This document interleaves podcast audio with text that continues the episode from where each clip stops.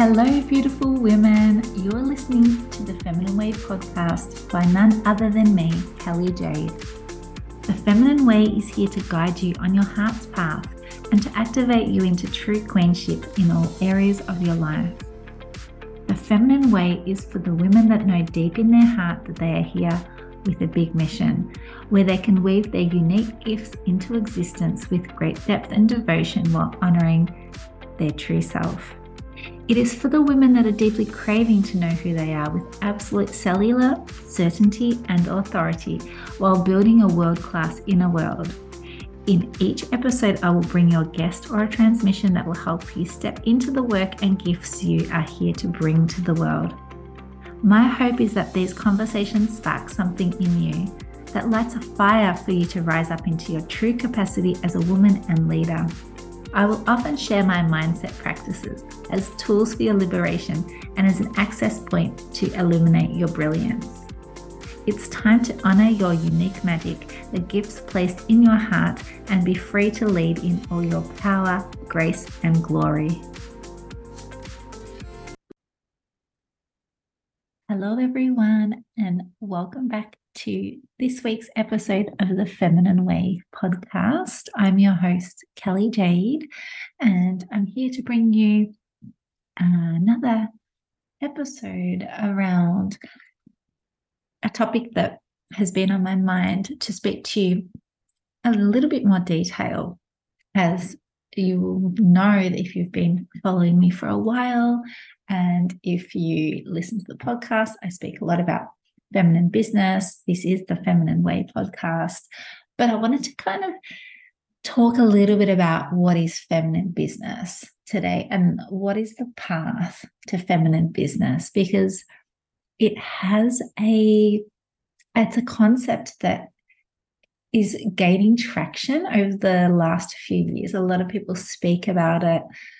And I wanted to give you my perspective of it and why it's important and why I follow this path and why my clients follow this path as well. So if if you don't know, I'm not sure if I've spoken about this before, but I came from a really masculine corporate environment in at the start of my career. I was working in the oil and gas industry. I then I moved to renewable energy and then I moved into product development consulting. And I'd always come from like really masculine working environments.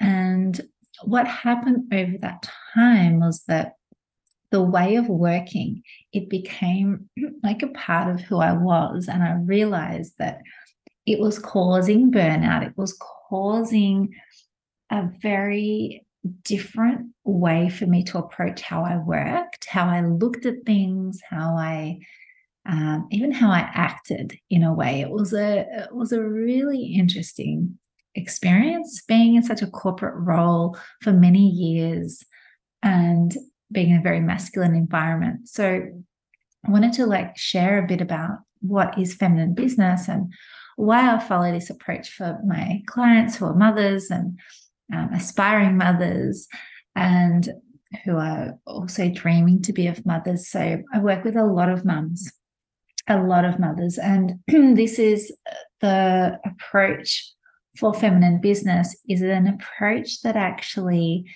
enables you to live a life and lead a life that is a is a more softer approach um, it's a more receptive path so but i guess the path to feminine business it it is a cultivated and honored way that is much softer than uh, than the way others do business. And it's a path that really allows you to share your true self and and your gifts and your creativity and your knowledge and your purpose and expression that encompasses your intuition, your femininity, your spirituality, and your heart. So you can, while doing all of this in service to your deeper mission.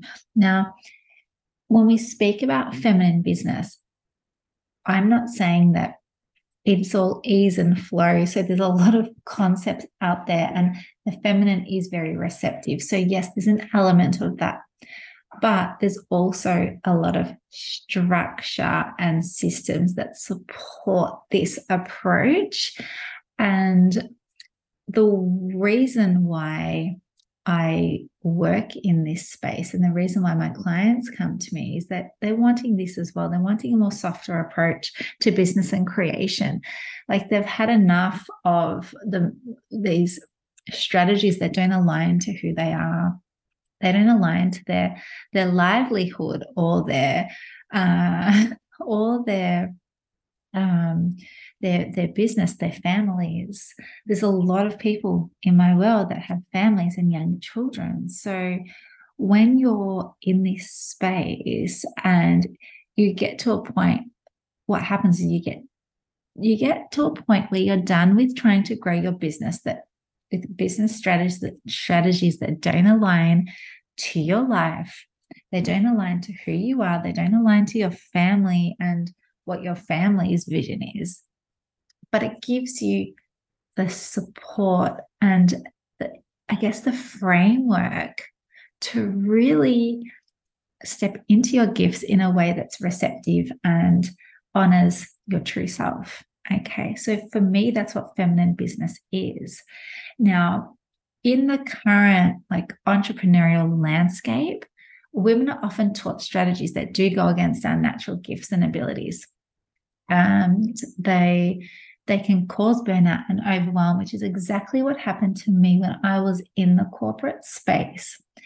And also at the start of my business, I was working with coaches that had strategies that were good, but not aligned to who I am. And when I had one baby, I realized that I needed to do business very differently. And that's when it started coming into place. And almost six years ago, when I fell pregnant with my first daughter, when I fell pregnant with her, that was two months after I'd gone into my business full time. And I was booked out solid with corporate clients. So it was great. I had a really great business and I'd started off really strongly, but I had become I guess not entrapped, I won't say that.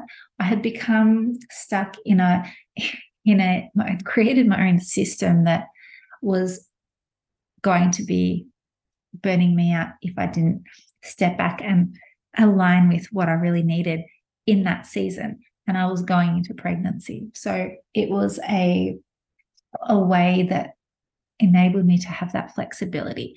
Now, the, strategies that can cause us to push and to strive and to chase endless online engagement and honor like our natural feminine ability to create with our gifts and our knowledge which and there's so many ways that we can do this and what i'm learning and what i'm understanding is that the feminine wave business is very very unique to each and every one of us there is a way that it's almost as if we have our own iconic signature as women and as business women and as leaders. And if we're trying to fit into a mold that's not going to serve us, our values, our vision, and our business, then that is going to create burnout and overwhelm. So, for me, feminine business is a really iconic way of life and a way of being.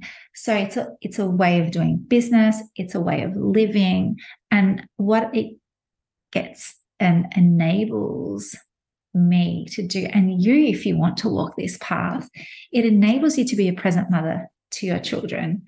It enables you to live a slower, richer way of life and have that natural unfolding of your gifts in a way that feels really, really good for you. So that is for me in a nutshell what feminine business is.